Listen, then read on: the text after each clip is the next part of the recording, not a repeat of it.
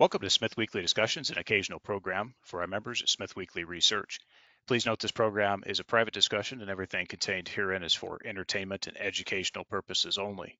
With that, we hope you're in a comfortable position, along with your favorite beverage, to enjoy the discussion. We remind our audience to examine our show notes attached to each of our shows to better understand how our program functions. Before we get into our discussion, we want to say thanks for questions coming from our audience at Smith Weekly, including Matt S., Luke A., Viet N., and Brent S. On the program today is a new guest. Mr. Bruce Lane has joined us.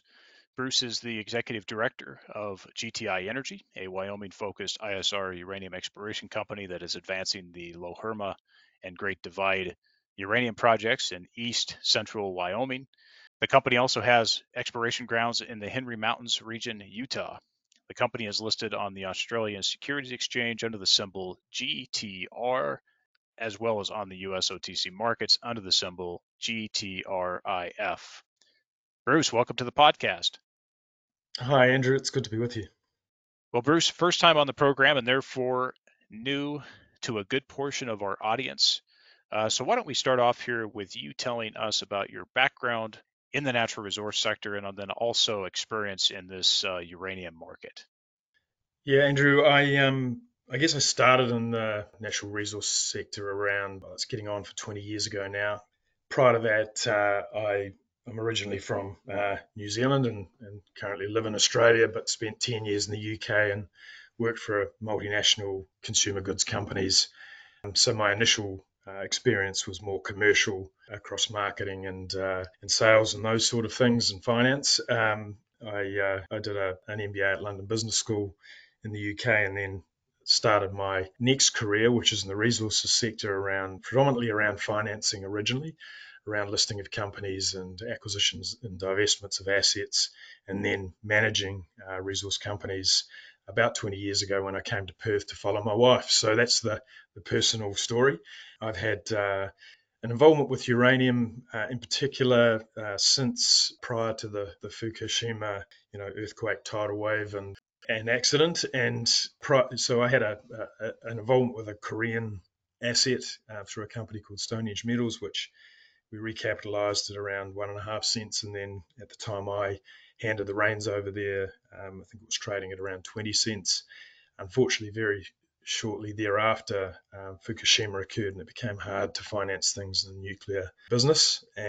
But that really that period really gave me an insight into the possibilities with nuclear power at a much more visceral level than I would have had before. And I always thought that at some stage the industry would come back, and I think the climate change narrative has driven all of that. And so back in 2018, we thought, look, it's time to get back involved. Timing's difficult. I keep reading of people who've been in the trade in the uranium trade as a trader since 2007. I think that's, it's a long time in a market that's been quite difficult. And we started back in 2018 looking specifically at assets in the US. We've been involved in other jurisdictions, Korea, Australia in particular. We thought the US was an excellent place to start the process of building a uranium portfolio, given the climate change net zero narrative that we thought would drive nuclear power at a macro level. But also we understood that the industry was on its knees, that there was really no uranium mining going on in the US at all, and there was certainly hadn't been any exploration and investment. So, we're very strongly convicted that that would change and that the US would kind of wake up and understand the importance of its nuclear power business and that it needed uranium at home and enrichment and conversion and all those things. And so it's been a few years with a few ups and downs, but this is my kind of latest involvement in uranium, and if you look at what's been happening in the last day or two, I think we're pretty happy we made that move. 2018 isn't a bad area to come into this. It's been a long road, but it's worked out along the way pretty well to keep us going this entire time. There was just enough there every year for us that it was worth continuing to push this forward, and we're glad we've continued to be here and be involved and exposed. With respect to just how you look at the uranium market today, Bruce, maybe not around the broader commercial nuclear narrative, but specifically how you look at the market today in terms of uranium supply response and maybe some of the challenges that you're seeing that the sector now faces? I guess the obvious and the most topical one is if we see the likes of, the world's largest uranium producer, Kazatomprom, which I think just overnight have revealed that they can't meet their production targets, and they've probably missed them by something in the order of 9 million pounds, and that next year they'll really struggle to get above where they are now, and certainly not to where they want to be, which is 100% of their subsurface use agreements. That's a fairly strong indicator that it's not easy to ramp these mines and these operations up. And we think that Cameco similarly, are obviously having challenges as well. I don't know the extent to what that means. And there's a call coming up with them on Feb 8th, I think it is, 7th or 8th, depending on what country you're in. So even at the top end of the chain, the biggest suppliers in the world between Cameco and Kazatomprom, they're struggling to get more pounds out of the ground. And they really do know what they're doing. They are currently mining. Then we've got other players, developers, who have struggled either to get started or restarted on the timeframes they thought, or say, for instance, they're trying to develop a new step-out ISR, the likes of UR Energy, who have made public statements about it being a bit harder to move forward than they thought. Shows you at the coalface, I guess, the people who are pulling pounds out of the ground currently, or in the very near term, aren't finding it easy to actually move those projects to where they want to be. So that's the evidence, I think, of the next bit that I'm going to talk about, and that is that obviously the industry itself globally, and particularly in places like the US, the people who were around and built a lot of these projects, and there are 7 permitted facilities around us within 100 miles in the Great Divide and in the Powder River Basin in Wyoming. The people who were around who built those operations and ran them aren't really there anymore. Some of them are probably in their later years in life, and they might be retired, semi-retired, or possibly even passed on in a lot of cases. Or they left the industry and went and did something else because the industry really didn't need them, didn't want them, because the industry wasn't doing any mining. And that, in reality, has been going on, a process has been going on for about 30 years, since the end of the 80s, when the megatons to megawatts weapons downblending program started, and when the US government withdrew its subsidies, and when the Kazakhs turned up with cheap uranium, and then when Fukushima occurred and you had the likes of the Japanese destocking their inventory, and even some US reactors over time like Diablo destocking their inventory. So we've had a lot of drivers in the industry that have made the industry look very, very unattractive, deeply unattractive, in respect of mining uranium. And so the people simply aren't there. And it's not that they can't be retrained, and it's not that the industry won't respond to improved prices. Certainly the prices, if the spot price is an indicator of where long-term contract price is going to be, those prices are at the incentive level for the domestic industry in the US, and that's why these operations are turning back on. But the supply response is going to be tricky. It's going to take time. And how long is a very difficult question to answer accurately. But suffice to say, I think there are a lot of people with a very deep understanding and who've done a lot of analysis in the industry and who've been in the industry for a long time are saying quite loudly that the supply response is going to be very, very challenging just to supply the existing reactor fleet demand, given that there's already a gap of around 50 million pounds between primary mine production and the annual requirement. Don't quote me on the exact number, but it's of that order. So if you put new reactor builds on top of that, another 30 million pounds, and you take the Kazatomprom announcement of, 9 million pounds less than they thought they were going to do this year, and who knows next year, then, you can see that the industry needs to pull, really, to meet the demand from the nuclear power sector, needs to pull a heck of a lot more pounds out of the ground, and it is just going to take longer than people would think. And a bit of detail in that answer, but I think the supply response is going to be slow. Appreciate the comments there, and it's good to talk specifically about some of the issues in the sector and the supply response answer. And the reality is there is no good answer to the supply response, and that it's going to take years to accomplish some form and put the pieces together of an answer. And none of us know what that looks like, but we do know that it's going to be very difficult to get there. And a lot of checks are going to have to be written from people outside the industry and people in the industry to finally get some of those answers going through the pipeline, if you will, Bruce. So I appreciate the comments there. Mm-hmm. Why don't we move into a quick overview of GTI Energy, of course, is a subject of this program. For now, why don't we just have a quick overview of the company, and then from there, let's get into some specifics in a moment. The history of the company, it's been listed on the ASX since about 2007. It was involved in gold exploration in Western Australia, and in fact, you know, we in the early part of my involvement, we were actually running gold exploration as well as uranium exploration on projects we acquired in Utah, and that's when I became involved with the company at that time.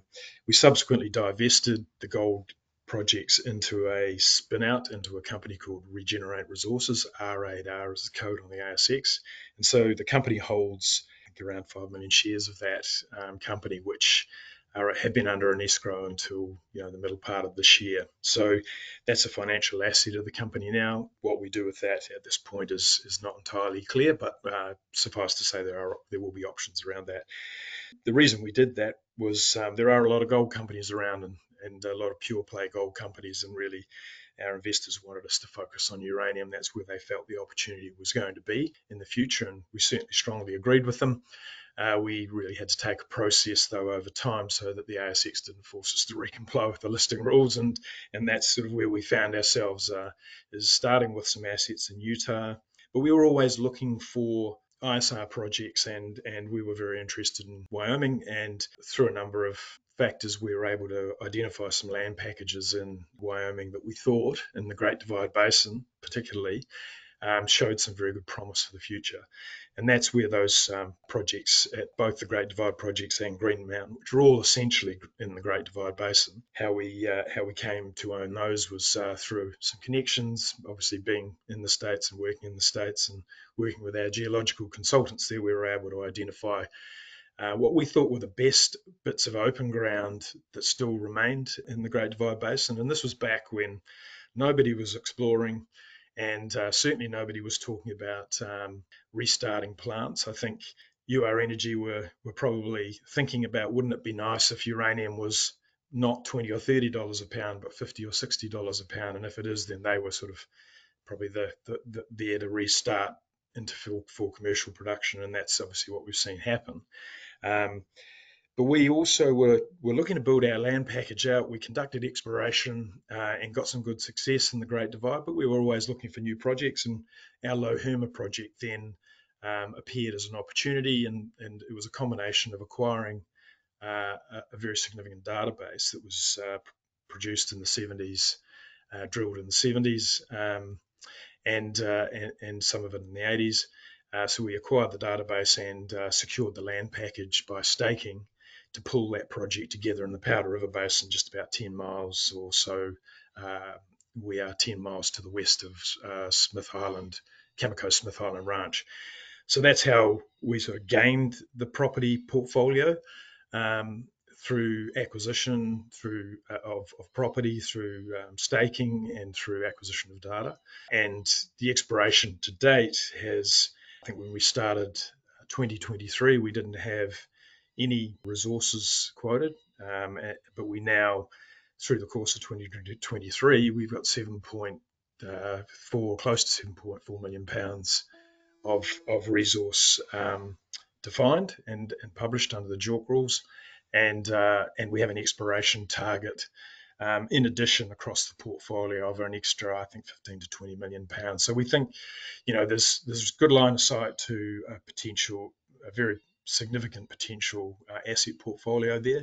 But the focus at the moment is our Lo Herma project. That's our main focus, given our, capabilities in terms of, resources, in terms of people and money and time and all those things. we think the best investment the company can make is to grow and move forward that Lo Herma project. And so that's what we're doing. On the capital structure, why don't we just cover off here before we get back into some of the projects and plans. Tell us where we are with the shares outstanding at the company at this point, the cash on hand, if there is a need to conduct an equity financing in the coming months, and also the major shareholders at this point on the roster. Yeah, we've got just north of 2 billion shares on issue. At the end of the most recent quarter, which was the 31st of December, we disclosed a little over $2 million Australian in cash. The company's got an ATM in the market. It's for, I think, a total of 97 million and change, 97 million shares. And so that's a potential source of financing as we move forward. If there's price and volume in the market, then that can deliver some funding to us. Though, you know, we're obviously very mindful of, you know, being pragmatic and sensible about how that's used. We are in the process of refining our exploration plans as we go forward. Matt Hartman, who's our president of US operations, just joined us during the last month. And whilst he spent a bit of time consulting with us at the very back end of last year, he didn't join us formally until around the middle of January. And he's now onboarded and has his head around what we've done to date. And obviously he already knew quite a bit about the company before he started, but in terms of really understanding the geological setting, the models, you know, how the resources are calculated, where the exploration potential is both along strike and at depth at the project, and you know, planning that next exploration program, permitting, ground access, all that stuff. We're only really getting to that point now, so I think through the course of the next few weeks, we'll have a better handle on the exploration possibilities going forward, where we think we should put those holes, how many of them, what depth, all that stuff. And that will help us to really drive out what the forward budget looks like and help us to understand what our capital needs will be to achieve the outcomes that, you know, we think are possible. So, you know, to your answer about future financings, we're not desperately in the market for cash at this point. We're not. We don't have a raising open. We do have some bond money to come back. We may be able to liquidate an asset, or we'll find money elsewhere. But it is possible that we'll come to the market for a raise some stage this year and maybe even this half. But there's no concrete plans. I think it's fairly obvious that there's a possibility of a raise coming, but.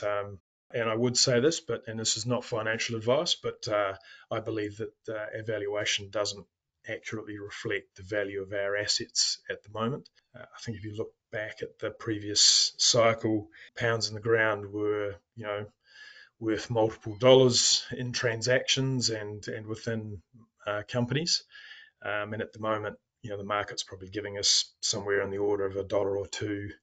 A pound, you know, depending on how you value exploration target pounds. And so we think it was probably more in the $5 or $6 a pound range back in the last cycle, and that was when the uranium price was $65. So we think there's value to arrive in our share price over time. It's not there at the moment, and so to raise money at these levels is obviously we'd prefer to do it at a higher price, is what I'm trying to say in a very roundabout way. Yeah, look, we've got some options listed out there. A class GTRO on the ASX, there's 400 odd million of those. They've got a strike price of 3 cents, and they expire in October this year. And then on top of that, there's some performance rights, most of which at this point remain unexercised in relation to the Branco Minerals acquisition, which was the acquisition of our Green Mountain project. And at this stage, I think some of those may have even expired or are likely to expire very soon unexercised. So short answer is 2 billion shares and you know, around 400 million options. Bruce, thank you for that. On the other piece here, I think that's important is for you to discuss some of the folks over there at the company that are supporting you. Any folks there that you want to mention, key folks, and their expertise area as to how they're supporting the company?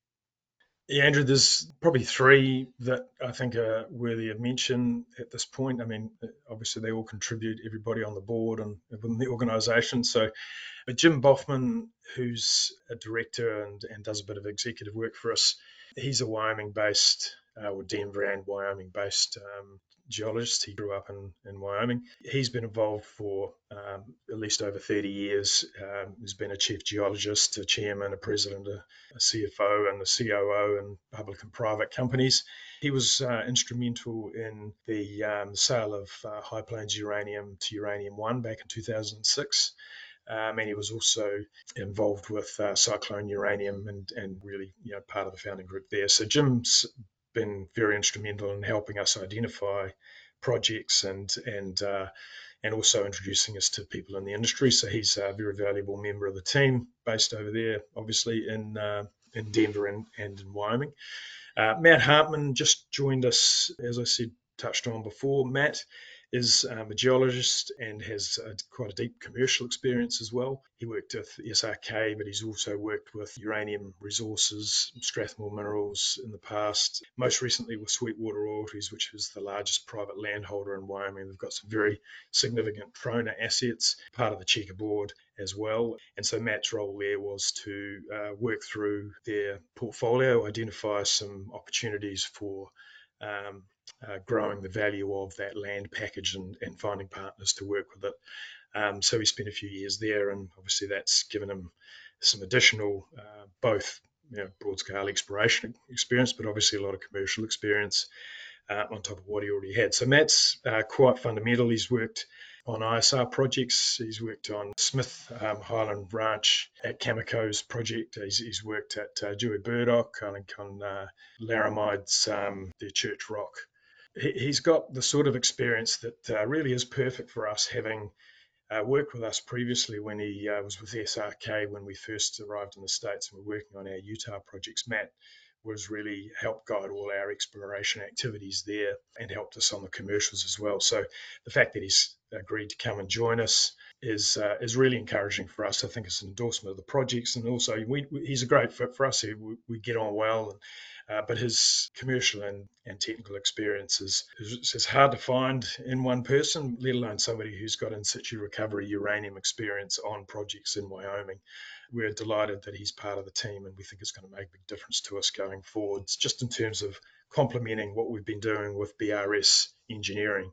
Doug Beam at BRS has been helping us out for the last few years, and that's a very fundamental, important relationship for us, and once again, highly valued relationship from our point of view.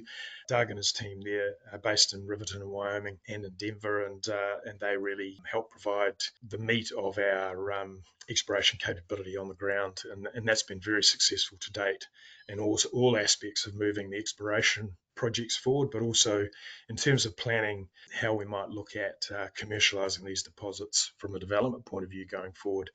And BRS have deep experience in the exploration side, the development side, and rehabilitation. So they're quite a unique organisation, having been involved in an in-situ recovery in Wyoming for, you know, in excess of 40 years, probably over 45 years actually in Doug's case. So they're kind of, I guess, the key drivers, the locally based people. I think that sets us apart from others who are either just getting started or trying to get to the point of having a resource. So, yeah, we're in good stead. Good to always highlight some of the folks that you're associated with and who are helping advance things forward here at the company. But how about we get into Lo Herma for a moment? I know you covered a few things earlier, but maybe we can refresh here just a little bit and focus in on really what the next plan is for the project here. So, you know, you gave us a flavor as to what the inventory of uranium is there now. Obviously, there's probably some confirmation work that needs to be done there to improve category confidence, as well as probably some test work being done at some point here on confirming ISR amenability. But go through what you see as the immediate next steps to progress the project, economic studies, when you expect to see some of those start to flow out here, and then what you see as the most meaningful pathway to development in terms of full-blown facilities, or if this is basically an operation that will be sent over to a processing facility to be handled. Look, before I start this, obviously this is the part of the presentation where we can sort of wander off into forward-looking statements. And so, you know, I qualify anything I say here with the fact, the kind of obvious fact that our resources at this point are inferred and exploration target numbers. So please just keep that in mind when I'm talking about the possibilities of what we, you know, what we believe could occur in the future if everything goes according to plan.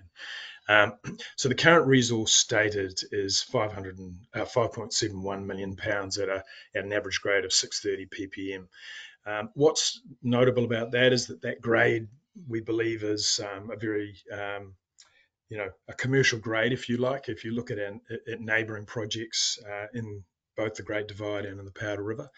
That certainly would appear to be an economic viable grade, given that the project also has, you know, the right location below the water table, that the right widths and thicknesses are present so that we can get a grade thickness calculation of at least, you know, 0.2. So there are a number of other things that lead to the economic question, but at least we're starting with grade that we think could work if those other things come together. There's an exploration target there of an additional 5.8 million pounds up to 10 million pounds. So clearly, if we hit the top end of that, we're at around 15 million pounds. And if we hit the bottom end of that, we're at around 10 million pounds in that grade range. So we think that's a meaningful project. And I think everything I say should be couched against some understanding of what the scale means, because this is not next gen's Arrow. This is a much different project for lots and lots of reasons. And I'll try and touch on those through the course of the call. But your specific questions were around, well, what do we do from here? And of course, we, as I said earlier, we are still in the process of synthesizing the drill information that we collected at the end of last year. We drilled 26 holes there. And the object of that program was two things. One was to confirm, validate the data that we used to generate this resource. We had 1,700 drill logs from historical drilling. They were paper logs. We had to scan those, digitize them, pull them into a database. Ground truth, the location of those holes, and you know, we've gone through a process of trying to validate that material, that data, so that under the JORC rules we can hand on heart say, look, it's representative of, you know, what we believe is in the ground. And so that drill program that we conducted was, you know, partly for that reason. The other reason we did it was to test some of our exploration hypotheses around where the trends went within the Wasatch Formation, the upper part of the Wasatch Formation. And the historical drill holes are really down around that sort of 300 or 400 feet mark, say, you know, around 100 metres. So we wanted to test what was below those drill holes, because there weren't many deeper holes at all. And we wanted to test, the lower part of the Wasatch Formation, the trends, a long trend in the Wasatch Formation.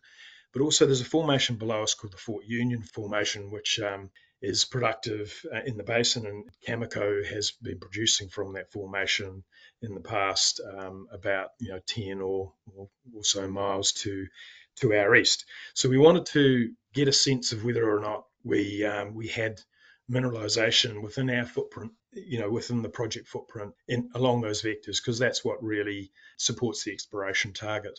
Although, you know, our exploration target really doesn't include anything at depth. It's really based on the trends within the upper Wasatch at this point. And so the drilling program gave us some encouragement around both or all three of those exploration hypotheses, and it was designed to help us to plan this next phase of drilling, which is going to occur this year. So 26 holes is a fairly modest program. We thought at the end of last year, whilst I would have liked to have drilled more, we didn't think it was prudent given the way the market was still reacting. The broad market was very soft for equities in the junior sector, in the nano cap space, which is where we are, and also the uranium market, although it had improved markedly, seemed to be sort of trading sideways a bit, and the explorers were really not in favour yet at that point. But we have seen that change dramatically in the early part of this year. So all that said, really, I think we're now confident that we can go and do what we wanted to do, which is to expand the drill program at Lo Herma and push on to try and bring as much of that exploration target as we can into inferred, And then, you know, there may be a potential there to upgrade some of the inferred resource into indicated. But as you alluded to earlier, I think in your question, Andrew, there's a few things we have to do to upgrade the confidence of the resource, both as a resource that would be, you know, amenable to open pit or underground or whatever form of mining, but also particularly for ISR. You know, the distance below the water table, the thicknesses, the permeability, disequilibrium. We need to start collecting more data and delivering that in order to be able to move, say, closer to a PEA or beyond that. And so the PEA would be the next logical step for us. Part of the conversation we have about that is, well, how many pounds do we need before we start a PEA? And we've seen projects around the 6 or 7 million pound with PEAs. I think Azaga had one of the gas hills. We've seen UR Energy say that their intention is to move on and develop their Shirley Basin project. I don't think they've pushed the FID button and essentially said they are definitely going, but I think they're certainly heading in that direction. I won't speak for them, but that's my understanding. And that's an 8.8 million pound project, I think recoverable 6.4, or don't quote me on that number, but so as an ISR satellite project for their Lost Creek plant, which is 30 miles up the road, and they'll put in a bore field and an ion exchange plant and truck beads to Lost Creek, is my understanding, where they'll do the back end drying and drumming. That's my understanding from their public disclosures. You know, don't once again, don't hold me to that, but I believe that's the process. So we know that projects that are around, you know, if you get them to sort of 7 or 8 million pounds, then they seem to be perfectly viable as a satellite if all other things fall into place. I think they based their thinking around a price of around $70. I think their PEA, I don't know whether it says $65 or $70, but it's around that level. At $100, if that is the long-term contracting price or north, these things obviously, you know, a smaller project can look economic. Having said that, look, our ambition is to drive the exploration to deliver a larger number of pounds in the ground. This next exploration program will obviously once again tell us more, and it may open up the possibility of more pounds at a deeper level, and you know that's not baked into our numbers here. So get it as big as possible, as fast as possible, as cheap as possible is the answer to what we're doing next. And without wanting to be too glib about it, that is it in a nutshell. And collect enough data along the way so that when we want to wrap an economic story around it, we're actually able to do that. And yeah, I guess that captures our thinking at this point. A lot of options here for you guys to go in on this. And of course, we're in a market that, you know, we're very close to global projects are now in the money. And it's funny, everybody talked about how their projects throw off massive amounts of cash at $40 and $50 and $60. And now we are at $100, at least in the spot market. Of course, term is at sub 70 at the moment. While all that fluff was talked about back then over these years, that the actual action on the ground is a different telling story. We've also seen, you know, there's some of these super projects that over a drink or two, oh, the costs are negative. So, you know, it's just a little bit of a joke there, but I guess if you attach the carbon credits, it very well could be. But, you know, there's just a lot of pieces that go to this. And this is interesting because you guys have the ability at small scale. With that comes generally not a large CapEx. You're in a position where you guys are close by and could establish relationships with others to toll process, essentially. It is interesting from that standpoint. And of course, in Wyoming, the permitting process, so long as you do some due diligence and studies in advance, pre-work or pre-permit, if you will, you can usually get that across and moving fairly quickly. So it'll be interesting to see how you guys determine is the best course on this. So with Lo Herma, obviously that's the core focus. I just want to give you an opportunity to talk about the Great Divide project, as well as, if you want, you guys do have a project in Utah. Any comments on those other projects that are basically deemed non-core at this point? Yeah, look, I'll touch on those briefly, but I wanted to just wrap up and sort of add on to what you said there, Andrew, about the viability and the optionality and the costs, and you know, I think there's a sense that these are small projects, and I guess if you're comparing them to a MacArthur or an Arrow a Husab or a Rossing, yeah, they are small. But don't forget that, if you have 10 million pounds and let's use $100 as a uranium price, they're worth, it's still $1 billion in ground.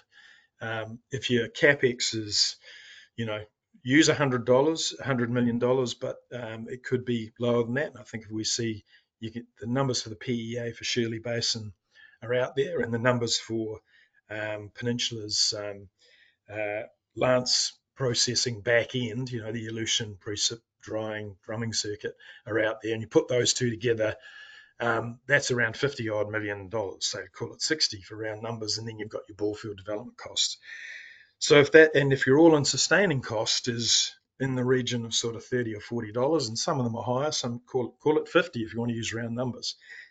These things are pretty attractive projects, at what looks like modest numbers compared to Kazatomprom, but they're definitely worth having, which is why the guys who own these assets, the companies that own these assets are switching them back on. Our asset is very relevant in that context. And if you're UEC and you're going to switch on Willow Creek in August, as they say they are, and sell their product into the spot market, then the more pounds you can line up for your plant, the better, one way or another. And drilling these things out and getting them through the PEA and getting them through the some sort of final investment decision, it does take a while. And anybody who's got a few years head start in that process is going to look attractive as a partner or an acquisition target or what have you. And in the meantime, all we do is we kept focused on our core job, which is trying to expand the size of the resource, wrap economic numbers around it, and move it in the direction of development. And if one of those things comes along in the meantime, somebody wants to partner with us, buy the asset, it could be the Japanese, it could be the Koreans, it could be Exxon, it could be who knows. We don't know. It's all, obviously speculation. It doesn't change what we do in the meantime. And we just know that we're doing it in an environment where those things are starting to become real. So anyway, I just wanted to wrap it all up and say, well, it's a small project compared to these other ones. Why would it be interesting? And I think you spoke about the timeframes. The timeframes are different here. Next gen's going to take a long time to get Arrow into production. I don't know what that timeframe really is. I don't think anyone really does.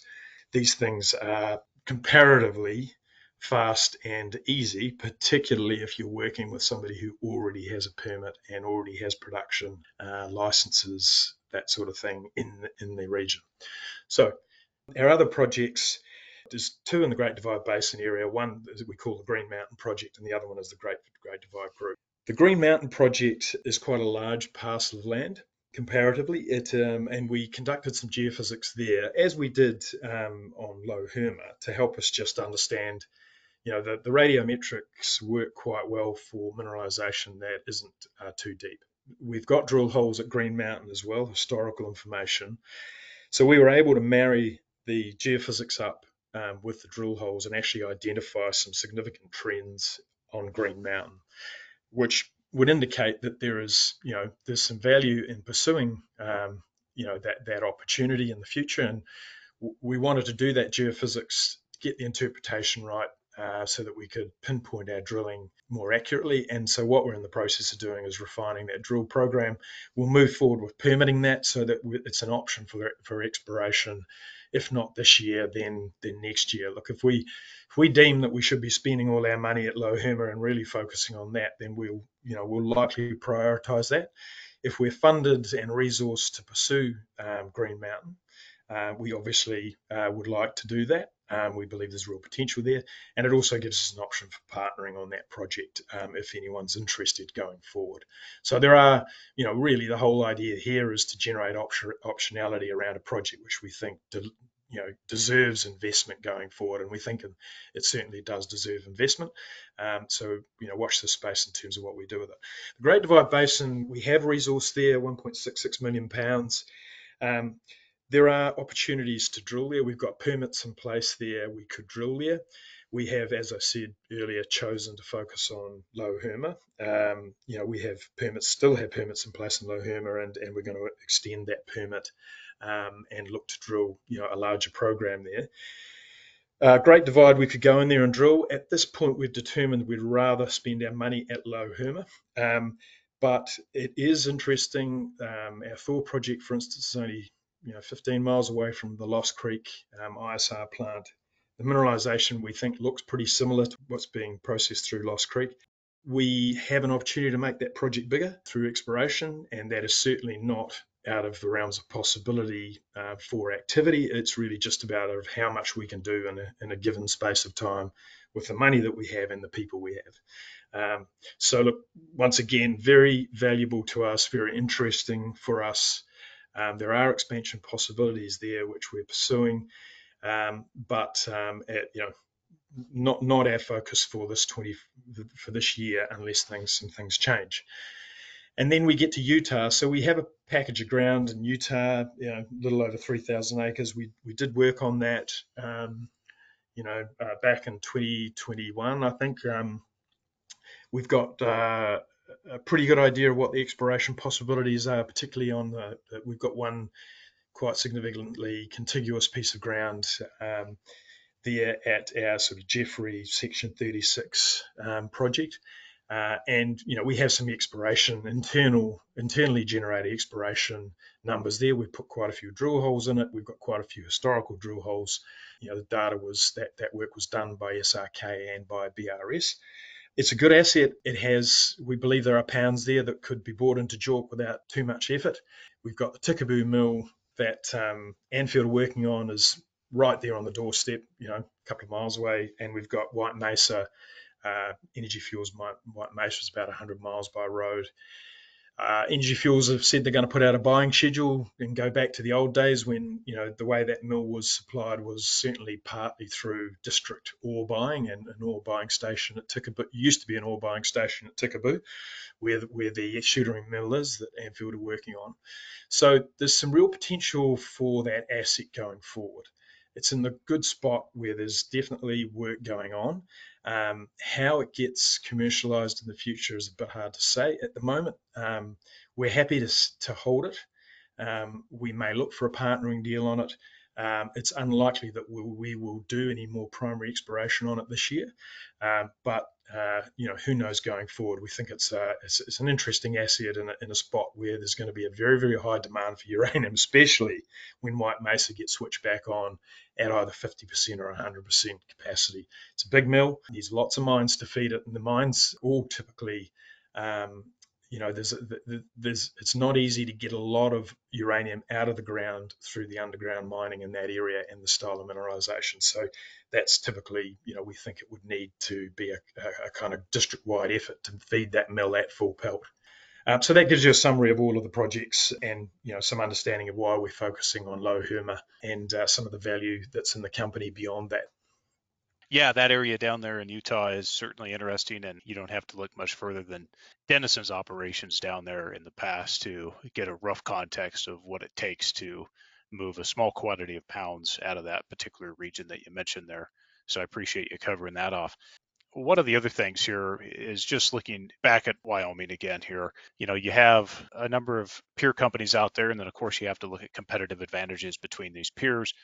As you well know, there is, besides, of course, developer and producer class peers in Wyoming, you have a number of peer companies in the exploration segment, from Strathmore Plus, Nuclear Fuels, Premier American, and probably a few more to come, Bruce. But what do you think, in general to you, really sets GTI apart? Of course, it does have historical pounds here, or inferred pounds, but what do you think really sets GTI apart from, say, this pack that I mentioned? Well, I think that's the one you've just spoken about is the obvious one. And I think, I guess you can call them historical pounds, but we'd like to think that they're more contemporary than just an historical resource, just simply by virtue of the amount of work we've done with the geophysics, the ground truthing, the drilling we've just done. We don't call them historical anymore. They're current JORC. So that's the key thing that sets us apart. Nobody else has got pounds in the ground, certainly nothing, and certainly nothing that looks like it could be scaled as a developable ISR satellite or a CPP, central processing plant. So to the best of our knowledge, we are the only ones. Now, who else is out there and who else is doing exploration? Yeah, there's a few that have started and done a bit, but they haven't done much. We've been executing exploration in the US you know, now for getting on for 4 years. And this is our third season in Wyoming. So we know we can execute, we know what to do, we've proven we can get it done. We've proven that when we stick the drill bit in the ground, we get results. We've managed to bring results onto our books. So I don't see anyone else that's done that yet. Now, nuclear fuels, obviously they've got good backing, they're tied in with Encore, you know, Bill Sheriff's very experienced and a lot of people follow him. So, you know, I can't speak to them and I won't generally comment on what they're doing. But they are exploring 40-odd miles up the road from us in the Powder River at the KC project, and I don't want to advertise what they're doing, but you know they're actually out there hammering holes in the ground, and they've got Encore behind them. If they can put something up, if they can stand up 10 million pounds on paper that's ISR amenable, then you know they've got a willing partner there for development in Encore. So that's their benefit, but that's also their detriment. I mean, you know, we're free range. You know, we're not aligned with Encore or USC or UR Energy or Energy Fuels or anybody at this point. We're backed by financial investors who want to maximize the value of that asset in the ground. And we believe that that may appear, you know, over the next 6, 12, 18, 20 months. So I think we stand out in the fact that we've made so much progress, that we've delivered a lot. You know, we've had a very fruitful last 12 months. We also have a team there that can execute, and a partnership that can execute in Wyoming that's got the track record, not just with us, but with many other partners and clients and, you know, projects. So we do think we stand apart, and I think we also stand apart because we're undervalued. And, you know, once again, that's not financial advice. I'm not asking people to buy shares on that basis. I'm just saying that, you know, our perception of our valuation is that we're, relative to others, you know, we're undervalued, and that's the opportunity for investors. And we think the next 12 months will, you know, you'll see some things from the company that will help to cement that value. And, you know, we're very hopeful that the market will start to recognize that in a more meaningful way than it has over the last 12 or 18 months. I do think that that is a little bit of a set aside here, and obviously there are some various teams out there in the peer side, some proven and some purely unproven. And I do like the sense that you guys do have a project, and I apologize, duly noted that you guys do not have historic pounds there, and that you guys have started to improve the confidence level there. So no doubt in my mind is a good chunk of those pounds certainly there for you guys. And I think that's a piece that you guys should really take advantage of, is that you guys have that advantage. I would certainly focus that advantage on how those pounds create that value. And obviously, to me, I see path to production, I see path to cash flow as the priorities here, not necessarily the expiration comes in due course. For what that's worth, I do think that that's a good point out away from the pack there. As we go here, I want to get into local community in a moment, but before we do, you know, one of the other aspects here that sometimes we like to ask is, M&A strategy. Maybe the company has one, maybe it doesn't. But this question came from the audience. But if a situation existed to be taken over by a peer company or even a developer or producer in the region, Bruce, would that be something you would do? And specifically, this question from the audience wanted to know if Peninsula Energy specifically was of interest, and if you have a relationship with them. Look, do we have a relationship with Peninsula? We know Peninsula. I think Jim Baughman on our board has known Wayne highly for a number of years, and I've met Wayne. You know, we're very supportive of what Peninsula are doing, and I have to disclose I'm also a shareholder in Peninsula. I think Peninsula's got its hands full with what it's doing. It's raised the money, they've got to get into production and prove that they can get the recoveries and the flow rates and all those things that Wayne understands so well. So I think, you know, talking about Peninsula, it's a bit of a long bow. I don't think he'll be turning his mind to M&A and expansion outside of what he's got. He's got a big portfolio of ground that he can move forward with, and he has been doing that. He's got had a project that isn't in some ways isn't dissimilar to Lo Herma, where he's had historical data and he's used that to stand up a resource, and he's got a possibility to move forward with that. But I hasten to say that I think his short-term focus is very much on getting his mill into production and supporting that cap raise that he's just done, which has been very successful. So we don't think about Peninsula in that way, if you like. Although you never say never about anything is probably the short answer. We'd always talk to Wayne if he wanted to talk to us, but I just don't think he will at this point. And I say that out of a huge amount of respect for what he's doing and a reasonable understanding of where he's at in the life cycle of the project. So, you know, look, we do talk to our neighbours. I mean, it's a small industry. There's various reasons why it's a good idea to talk to our neighbours from an operational point of view around flora and fauna, sage grouse, those sorts of things. So, you know, we're all aware of each other. I think, you know, looking at all of the companies around us, if you look at them today, you know, UEC getting back into production in August from their latest announcements, they'll obviously have a very strong focus on actually executing that and putting out some information to the marketplace that supports them doing that successfully. So I don't see them being overly focused on acquisitions at this point. That's as of today I'm talking about. Similarly with UR Energy, they're moving on with Shirley Basin. We're not aware that they're out there shopping for a conversation with us, you know, around acquiring things. And part of that is, I think, you know, where we are in the space. Now, if uranium price keeps getting stronger, if the Japanese come knocking and the Koreans come knocking and the French come knocking and who knows that, whoever else, Exxon comes knocking, then the world can change very, very quickly. So we would respond to that. But we think that where we're at from that point of view is, as you said, Andrew, we need to put the substance around these assets, and then strategic buyers will have their own strategic valuation for the assets. So if they have a £5.5 million processing plant like they do at Cameco, and they need £5.5 million output a year, they need, let's say, you know, £8 million input from the bore field. They've got good assets around that plant, and some of them are probably ready to go for all we know. But another £10 million, 10 miles away, you know, that's a year of operation for their plant.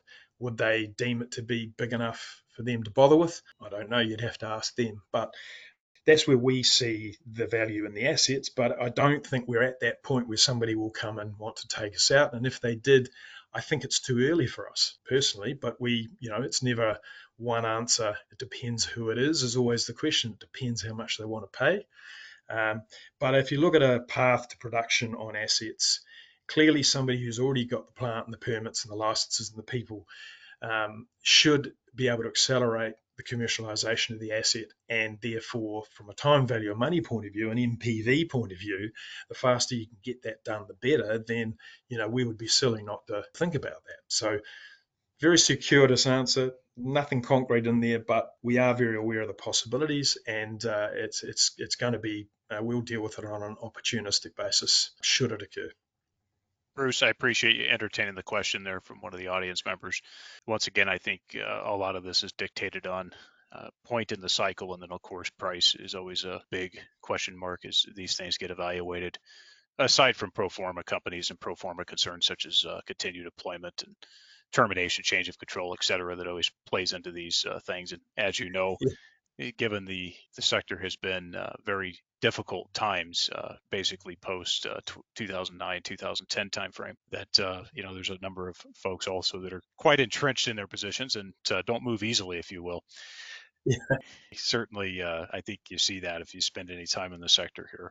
So I'd like to just get your thoughts here before we wrap up. You know, another important topic that has a growing importance out there everywhere, every jurisdiction, but cover for us the local community work that you are doing in Wyoming. Of course, we know that you're a small company and that can't really ramp up substantially, but nonetheless, it still happens. Just in terms of, you know, local employment, utilization of local service providers, Bruce, and then any other areas you've targeted that you want to mention here. Yeah, look, I think I'll couch my comments here against the backdrop of, you know, the company, you know, thinking about things from an ESG point of view. I mean, you know, it depends which jurisdiction and who you're talking to as to whether the concept of ESG is positive, negative, or otherwise. And I think there's even a move afoot to change the terminology from ESG to something else. And I can't for the life of me, as we talk, remember what the other name for it is these days. But, you know, it is vitally important that we do more than give lip service to the concept of having a social license to operate. At least with uranium and nuclear power, the general sentiment now has moved very much more to the positive than it was before, and I think that's borne out in numerous ways. I think the strongest indicator is that the political class have now see nuclear power as a net positive opportunity for them rather than just a net negative, which is the way it really had been viewed for, you know, at least the last decade and a half up until maybe, you know, the last year or so. So we think there's a support, and there particularly is in Wyoming. There's an understanding that mining's been going on there since the 70s. They know they're getting a new nuclear power plant down at Kemerara by virtue of the Bill Gates, Warren Buffett, TerraPower, Rocky Mountain Power Coalition. So the social license side on that, in that frame, is I think it'll bring jobs to Wyoming, it'll bring income to Wyoming, it'll help to display the loss in the coal revenue. Wyoming's the second largest energy state in the US after Texas, so they've got oil and gas everywhere. You know, so they want something that's going to, you know, help pay for their kids' education for the next, you know, 20, 30, 40, 50 years, the way that the fossil fuel industry has. And within that, you know, we obviously have a very tightly regulated environment anyway with mining exploration, and particularly with uranium. It's self-sanctioned, self-administered in Wyoming. We don't go to the federal government for any permits around uranium, so that makes it easier. And the supportive, generally the regime is supportive, certainly at the state level, very supportive. We don't have, you know, First Nations people involved in our projects. They're all either on BLM land, which is open and has no land holding on it, so we really are just dealing with the BLM and the state. Or we have some parts of our projects, there's some ranchers involved, and so we have a relationship with the ranchers, and we work with them with respect to their conditions for access and activity on their land. But as I said, most ranchers in Wyoming have oil and gas, or not most, but certainly a significant number have oil and gas operations or some form of mining operations on their property. So I'll never say it's dead easy, but relatively speaking, it's a trodden path that we can walk without being too concerned. So, from a social license point of view and from a community point of view, you know, we obviously we're working with local people, you know, where possible, local consultants, local drillers. We always try and use local content wherever we are. We operated through the entire period of COVID, where I couldn't even leave Western Australia. BRS executed everything on the ground for us. I mean, I couldn't even travel to the projects for the best part of 2 years. So we are a local company. The only thing we have in Australia is a shared services office, myself and an assistant who helps me with the accounts, and we have a CFO and what have you. So we're very light on in Australia in terms of activities and costs. It's really all there in Wyoming, and that's the way we see it going forward. Don't see any reason to change that. The other thing I should note is that we are Climate Active certified, which is the highest level of certification in Australia, and one of the highest and the most rigorous in the world, where we track our emissions and we report them and we mitigate them or offset them, and we use, you know, carbon credits to do that. So, you know, we are a climate neutral certified organisation, and we carry that on our website. It has cost us some time and some money, not a huge amount at this stage because we're relatively small and our emissions are relatively low, but we are very mindful that going forward, in particular, that there's going to be an obligation on companies to report and have audited all things to do with their ESG and their emissions policy. So we are up to speed with that. So anybody who has that as a concern can be assured that we take it seriously without letting it kind of divert us from the focus of what we're trying to do. Well, Bruce, I think we covered most of it off here. Any other closing comments before we go? And let me just tie that in with this last question to wrap up the program for today. For potential investors who are listening in, the company has a market capitalization of about 22 million Australian dollars.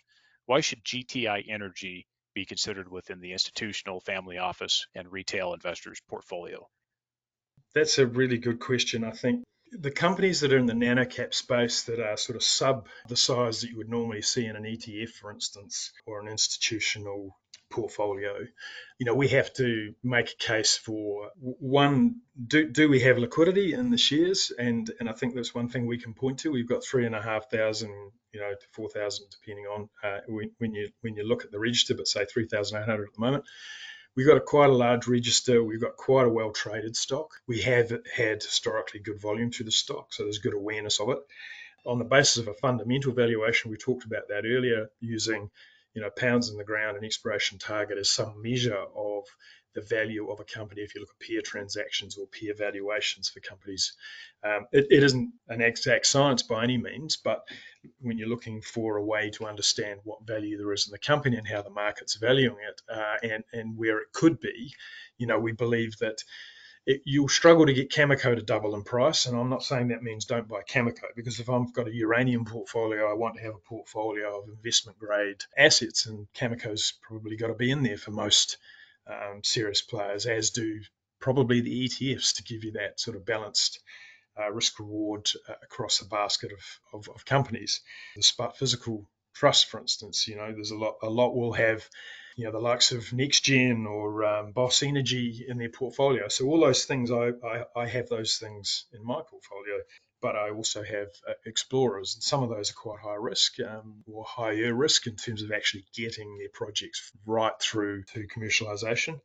We don't believe we're at the exploration risk end, because we've got pounds in the ground, and we've touched on some very interesting opportunities for monetization of those projects going forward, and we think that the market will start to recognize that. So we think there's an arbitrage there between our current share price and what it can be in the next 6, 12, 18 months, 2 years, particularly as we talk about what we're doing more with a broader audience. And I think we will do some things this year, and we've already, part of the reason for hiring Matt Hartman based in Denver is that he's more connected into the local market, and we can get out there and tell our story more easily than, me having to burn lots of air miles and shoe leather and go and talk to people. So we will be at PDAC, and we will be talking to people more actively and promoting more actively to a North American audience over the course of the next, 6, 12 months. And we believe that can make a difference as well. So, timing's everything. We think the market's in a spot where companies like ours will start to be recognized for the value that is there, and that is actually a core part of our investment proposition. As uranium price goes up and the market wakes up to the fact that the pounds are not there, and they won't be there anytime soon, they'll start to look at companies like ours and realize that we can actually play a part in meeting that supply crunch. It's not going to be this year or next year. It's probably going to be 3 or 4 years down the track at the very earliest, but it's not 10 years and it's not 15 years. That probably wraps it up. We think we've got the people to execute. We've got the track record. We're in the right spot in the biggest market for uranium in the world. The US is still the largest buyer of uranium with 50 million pounds a year. And look, they really aren't producing any at a time, or very modest amounts at a time, when their core supplier, Kazakhstan, not only cannot meet its current production requirements, but a lot of its future production is spoken for by Russia and China, and outside the JV agreements. So, we think that the US is the place to be because the customers need the uranium. We think Wyoming's a great place to be because that's where production is happening. Yes, there's some in Texas as well, but Wyoming, we believe, is where it is happening and where it's going to happen. And we think we're well positioned with projects that have, particularly Lo Herma, have a genuine possibility of moving forwards towards an economic outcome. Bruce, thank you for that. And in respect to the U.S., it is a victim of its own ignorance. Well, why don't we wrap it up there? One last question for you. What is the best way for interested parties to reach out to the company, Bruce? There's, I guess, a couple of ways. I mean, for anyone who's on the list of the podcast and wants to talk to me, then they can just email me at bruce@gtienergy.au. If you go to the company's website, there's an email address, which is info@gtienergy.au. That will get to me. But if you want to address me directly and make sure it doesn't go into the general pool, then it's bruce@gtienergy.au. And I really do welcome people reaching out and asking questions. I think it helps me stay in touch with what what people are thinking and asking, and you know, it's one of the best parts of the job from my point of view, assuming you don't want to give me abuse, of course. Well, Bruce, thank you for that. Very kind of you to share that for the audience. Well, look, I really appreciate the time today. We went over quite a bit. Thanks again, and appreciate the introduction to the company. Keep up the progress, and we hope you'll come back again soon to update. Thank you. Great. Thanks, Andrew. Thanks for having me on the podcast.